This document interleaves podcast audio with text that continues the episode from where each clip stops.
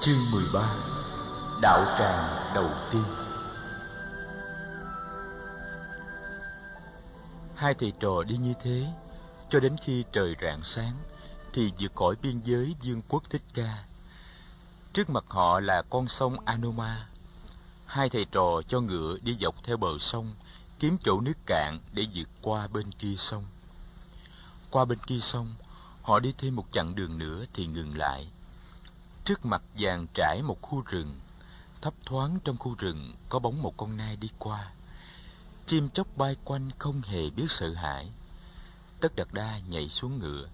Chàng mỉm cười đưa tay vuốt bờm con Kiền Trắc. Kiền Trắc, con giỏi lắm. Con đã giúp ta tới được nơi đây. Ta cảm ơn con. Con ngựa quý ngẩng cổ nhìn chàng. Tất Đạt Đa rút thanh kiếm đeo bên yên ngựa. Với tay trái, chàng nắm mớ tóc mây, và với tay mặt đang cầm kiếm, chàng cắt ngang mái tóc. Sa Nặc đã xuống ngựa. Chàng đưa mớ tóc và thanh kiếm cho Sa Nặc, rồi chàng cởi tràng ngọc đang đeo trên cổ ra. Sa Nặc, ngươi hãy đem chuỗi ngọc thanh kiếm cùng mớ tóc này về cho phụ vương ta. Ngươi thưa với ngài là ngài hãy có đức tin nơi ta. Ta bỏ nhà ra đi như thế này không phải là vì ta ích kỷ, vì ta trốn tránh bổn phận. Ta đi vì mọi người và mọi loài.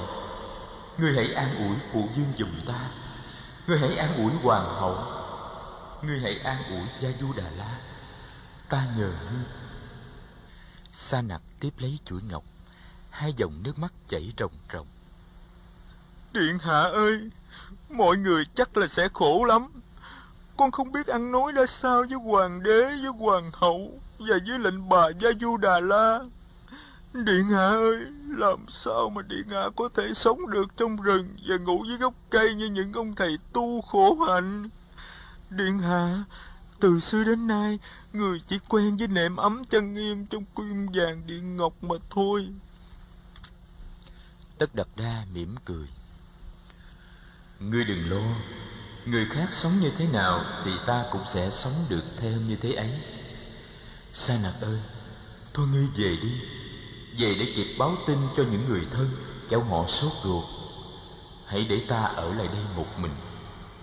Sa Nặc đưa tay chùi nước mắt. Xin điện hạ cho con ở lại đây để sớm hôm hầu hạ ngài. Xin điện hạ ra ơn làm phúc. Xin điện hạ đừng bắt con trở về, mang cái tin dữ này về cho những người mà con kính yêu. Tất Đạt Đa vỗ vai người hầu cận, giọng chàng nghiêm nghị. Sa Nặc, ngươi biết là ta cần ngươi trở về báo tin cho những người thân thuộc. Nếu ngươi thật sự thương ta, thì ngươi hãy nghe theo lời ta. Ta không cần ngươi ở đây. Người xuất gia tu hành đâu có cần tới kẻ hầu cận. Ta cần ngươi về với những người thân thuộc. Thôi, ngươi về đi. Sa Nặc miễn cưỡng vâng lời. Chàng trân trọng cất mớ tóc và chuỗi ngọc trong áo và đeo thanh gươm vào trên yên con Kiền Trắc. Rồi chàng đưa cả hai tay nắm lấy cánh tay Tất Đạt Đa. Con xin nghe lời điện hạ, nhưng xin điện hạ thương con, thương mọi người. Xin điện hạ đừng quên trở về ngay sau khi tìm ra được đạo. Tất Đạt Đa gật đầu. Chàng mỉm cười nhìn Sa Nặc một cái nhìn khuyến khích. Chàng vỗ đầu con Kiền Trắc. Kiền Trắc, con về nha. Sa Nặc cầm lấy dây cương của con Kiền Trắc và leo lên lưng ngựa của mình. Con Kiền Trắc nghển cổ nhìn Tất Đạt Đa một lần chót trước khi quay gót. Hai mắt nó cũng ướt như hai mắt của người dắt nó.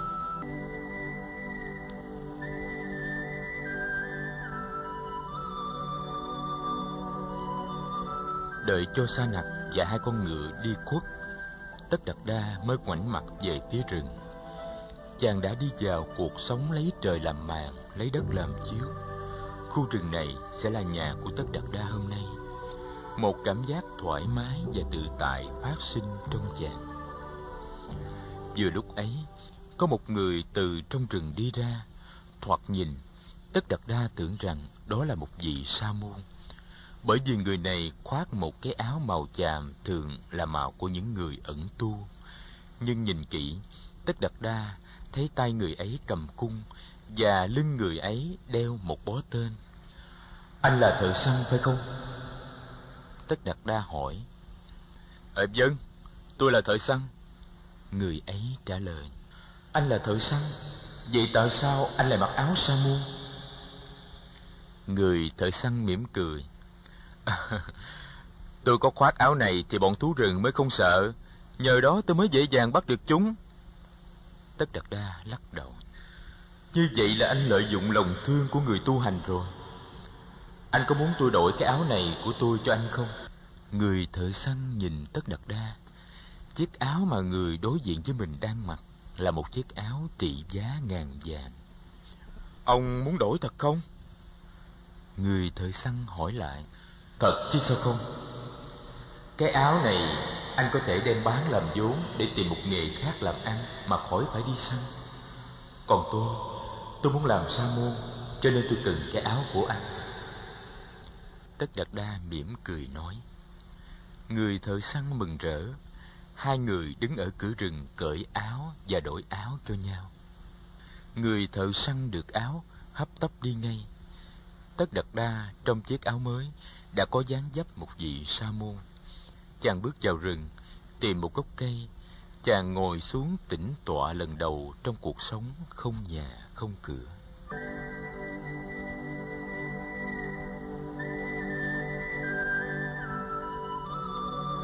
Sau một ngày dài ở trong cung và một đêm thâu trên lưng ngựa, giờ đây Tất Đạt Đa cảm thấy thoải mái lạ thường trong tư thế thiền tọa.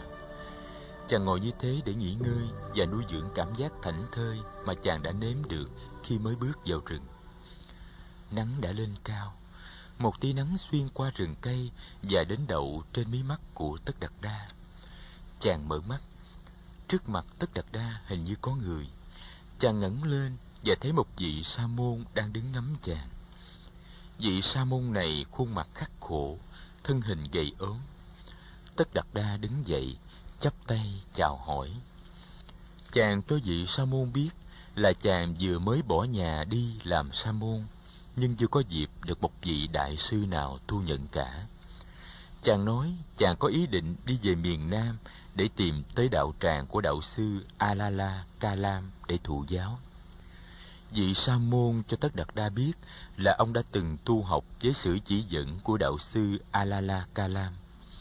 Ông cho biết hiện thời đạo sư Kalam đang mở đạo tràng ở phía bắc thành phố Tỳ Xa Ly và dạy trên 400 đệ tử.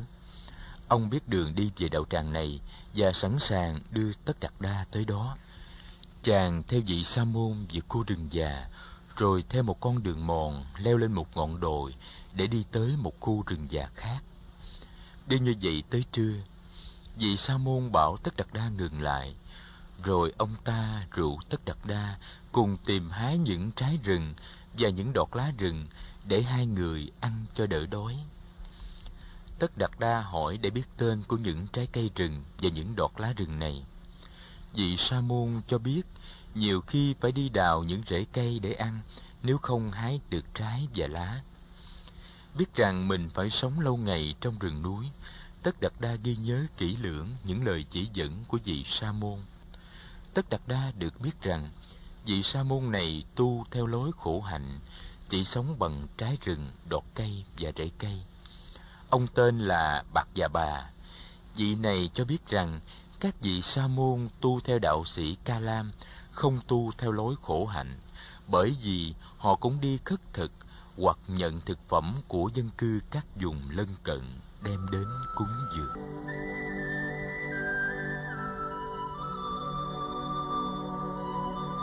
Chính hôm sau, hai người tới Anupiya rồi đi dần về phía đạo tràng của đạo sĩ Alara Kalam. Đạo tràng này được thiết lập trong một khu rừng. Họ đến vừa lúc đạo sĩ Ca Lam đang giảng đạo cho các đệ tử. Hơn 400 người đang vây quanh đạo sĩ Ca Lam. Đạo sĩ tuổi chừng 70, người ông gầy yếu, nhưng mắt ông còn sáng và giọng ông ngân vang như tiếng chuông đồng. Tất Đạt Đa và người bạn đồng hành đứng chờ bên ngoài vòng và lắng nghe hết những lời đang giảng dạy. Buổi giảng dạy chấm dứt, mọi người đi tứ tán trong rừng để thực tập. Tất Đạt Đa tiến tới làm lễ với đạo sĩ Ca Lam, tự giới thiệu mình rồi cung kính nói: Bạch Thầy, xin Thầy cho phép con được gia nhập vào đoàn thể các vị Sa-môn ở đây và tu học với sự hướng dẫn của Thầy. Đạo sĩ chăm chú ngồi nghe Tất Đạt Đa, ngắm nhìn chàng hồi lâu và tỏ vẻ hài lòng. Tất Đạt Đa, Thầy rất vui mà chấp nhận con. Con cứ ở lại đây. Nếu con hành được theo pháp và luật của Thầy thì chỉ trong một thời gian thôi là con đắc đạo. Tất Đạt Đa vui mừng lạy tạ. Đạo sĩ Ca Lam ở trong một túp liều do các vị đệ tử dựng lên. Trong rừng rải rác cũng có những chòi lá khác của các vị sa môn đệ tử. Tối hôm đó, Tất Đạt Đa tìm một nơi bằng phẳng để ngủ. Chàng gối đầu lên trên một cái rễ cây. Vì mệt quá nên Tất Đạt Đa ngủ say cho đến sáng ngày mai. Khi thức dậy, nắng đã lên, chim chóc đã ca hát vang lực.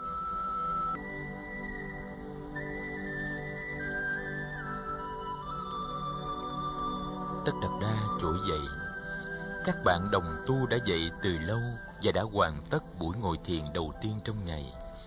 Họ đang chuẩn bị để đi vào thôn làng khất thực.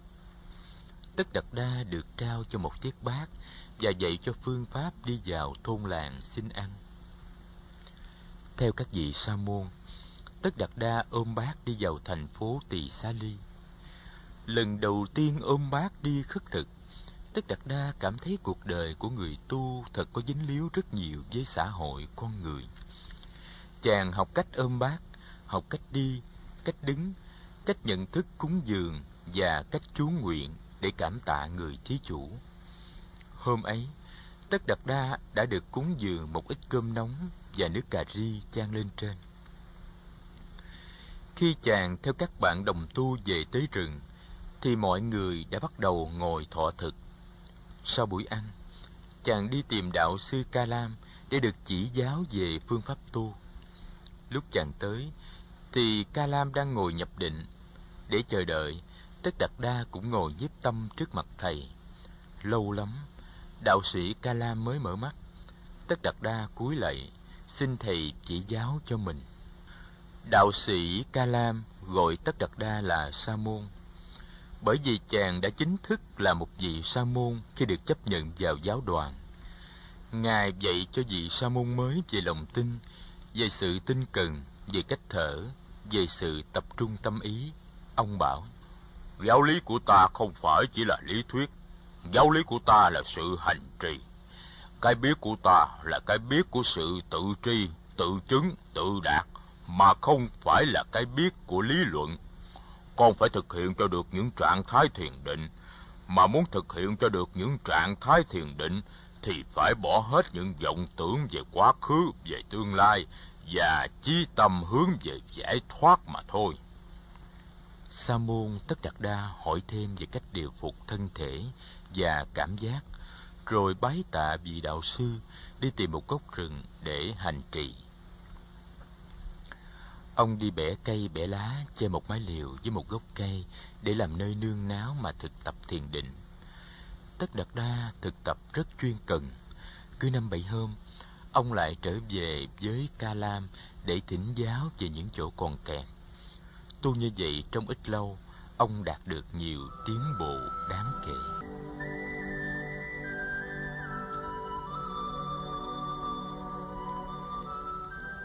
Ngồi lại trong tư thế thiền định, ông buông bỏ hết mọi suy tư và mọi ám ảnh về quá khứ cũng như về tương lai và thực hiện được sự thanh tịnh an lạc.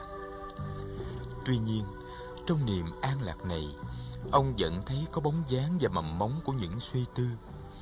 Mấy tuần lễ sau, trong một trạng thái thiền định cao hơn, Tất Đạt Đa loại trừ được các mầm móng của suy tư. Rồi ông đi vào được một trạng thái tập trung tâm ý, trong đó ý niệm về an lạc và không an lạc cũng không còn. Trong trạng thái tập trung tâm ý đó, Hình như 5 cánh cửa cảm giác đã hoàn toàn đóng lại. Tâm ông tĩnh lặng như một mặt hồ khi không có gió. Khi đem trình bày kết quả của sự thực tập cho đạo sĩ Ca Lam nghe, Sa-môn Tất Đạt Đa được đạo sĩ hết lời ca ngợi. Đạo sĩ bảo rằng ông đã bước những bước tiến bộ rất lớn trong khoảng thời gian rất ngắn.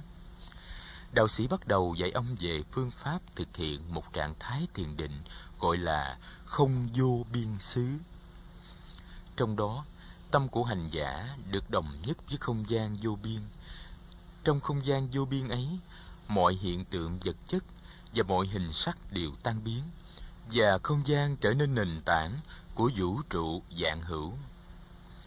Sa-môn Tất Đạt Đa vâng lời thầy về cố công thực tập trong vòng chưa đầy 3 hôm, vì Sa-môn trẻ đạt tới thành công. Nhưng Tất Đạt Đa có cảm tưởng định không vô biên xứ không giúp cho ông giải tỏa được những tâm tư sâu kín nhất của mình. An trú trong định đó, ông vẫn còn thấy bế tắc. Ông trở lại với Ca Lam và trình bày tri kiến minh. Còn phải bước lên thêm một nấc nữa. Cái hư không vô biên mà con đạt tới đó, nó cũng cùng một chất liệu với tâm thức con. Nó không phải là đối tượng của tâm thức con, mà nó chính là tâm thức con. Vậy con hãy nỗ lực mà đạt cho được trạng thái thiền định kế tiếp là thức vô biên xứ. Tất Đạt Đa trở về gốc rừng của mình. Chỉ trong 2 hôm, ông thực hiện được thiền thức vô biên xứ. Ông thấy được tâm thức mình trong mọi hiện tượng vũ trụ. Xong, ông vẫn thấy không giải tỏa được những sầu đau và thao thức của mình. Tất Đạt Đa trở về với vị đạo sĩ và trình bày chỗ kẹt của mình. Ca Lam nhìn ông bằng một con mắt kính phục.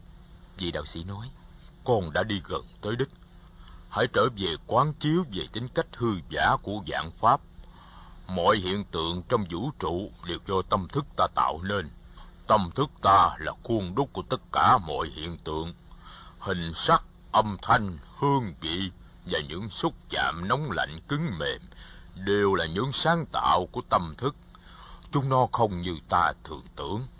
Tri giác của chúng ta là vị họa sư. Nó vẽ ra hết mọi hình tượng. Phải đạt cho được cảnh giới vô sở hữu xứ thì con sẽ thành công. Vô sở hữu xứ là cảnh giới trong đó ta thấy được rằng không có một hiện tượng nào thật sự hiện hữu như tri giác của ta tưởng tượng. Vì Sa-môn trẻ tuổi chắp tay lĩnh giáo, ông lại trở về gốc rừng của ông. Trong thời gian tu học với đạo sĩ Ca Lam, Tất Đạt Đa đã quen với nhiều vị Sa-môn đồng đạo. Tánh tình ông hòa nhã, cho nên ai cũng mến yêu. Có ngày Tất Đạt Đa không cần đi kiếm thực phẩm mà vẫn có thức ăn lót dạ vào buổi trưa. Có khi xuất thiền, ông thấy thức ăn đã để sẵn một bên, hoặc là một vài trái chuối, hoặc là một nắm cơm tín thí cúng dường mà một vị Sa-môn bạn đã kín đáo chia sẻ lại. Đạo sĩ Ca Lam đã có lần hỏi về gốc tích của ông, và sau đó có người cũng đã biết được tung tích ông. Tất Đạt Đa chỉ mỉm cười mỗi khi có một bạn đồng tu hỏi ông về cái gốc tích vương giả ấy. Ông khiêm nhường nói, cái đó không quan trọng gì. Có lẽ chúng ta chỉ nên chia sẻ với nhau về kinh nghiệm hành đạo mà thôi. Rất nhiều vị Sa-môn đồng tu ưa được làm bạn với Tất Đạt Đa để được học hỏi với ông. Họ đã được nghe lời ca tụng Tất Đạt Đa trực tiếp từ vị đạo sư của họ. Trong khoảng thời gian chưa đầy 1 tháng, Tất Đạt Đa thực hiện được định vô sở hữu xứ. Ông rất vui mừng thấy mình đạt tới cái thấy này. Trong nhiều tuần lễ kế tiếp, Tất Đạt Đa ngồi khai thác cái thấy ấy để giải quyết những bế tắc lâu ngày của tâm ý. Nhưng định vô sở hữu xứ, dù là một trạng thái thiền định khá sâu sắc, vẫn không giúp ông được. Cuối cùng, Tất Đạt Đa phải trở về thỉnh ý đạo sư Ca Lam. Đạo sư Ca Lam ngồi nghe Tất Đạt Đa một cách chăm chú, mặt ông sáng rỡ, đổi cách xưng hô, ông nói, Sa-môn Tất Đạt Đa, ngài là một tài ba lỗi lạc, ngài đã đạt tới chỗ cao nhất mà tôi đã đạt. Cái gì mà tôi đạt tới, ngài cũng đã đạt tới. Sa-môn Tất Đạt Đa, Xin Ngài ở lại đây, hai chúng ta sẽ cùng nhau dìu dắt giáo đoàn tu sĩ này. Tất Đạt Đa im lặng. Ông suy nghĩ, định vô sở hữu xí tuy là một hoa trái quý giá của sự tu học, nhưng không giải quyết được vấn đề sinh tử, không giải phóng được cho ta khỏi những sầu đau và thao thức căn bản, không đưa ta đến chỗ giác ngộ hoàn toàn. Mục đích của ta không phải là làm giáo chủ một giáo đoàn. Mục đích của ta là tìm con đường giải thoát đích thực. Nghĩ như thế, Tất Đạt Đa chắp tay lại trình đạo sĩ. Thưa Thầy, định vô sở hữu xứ không phải là một mục đích tìm cầu của con. Con muốn tìm con đường đích thực để giải thoát sinh tử. Con xin cảm ơn Thầy đã có lòng chiếu cố và yêu mến con. Xin Thầy cho phép con được đi du phương tìm đạo. Thầy đã dạy dỗ con hết lòng trong những tháng vừa qua. Con xin ghi nhớ ơn Thầy đời. Đạo sĩ Ca Lam tỏ ý buồn bã và tiếc nuối, nhưng ý của Tất Đạt Đa đã quyết. Ngày hôm sau, ông lại lên đường.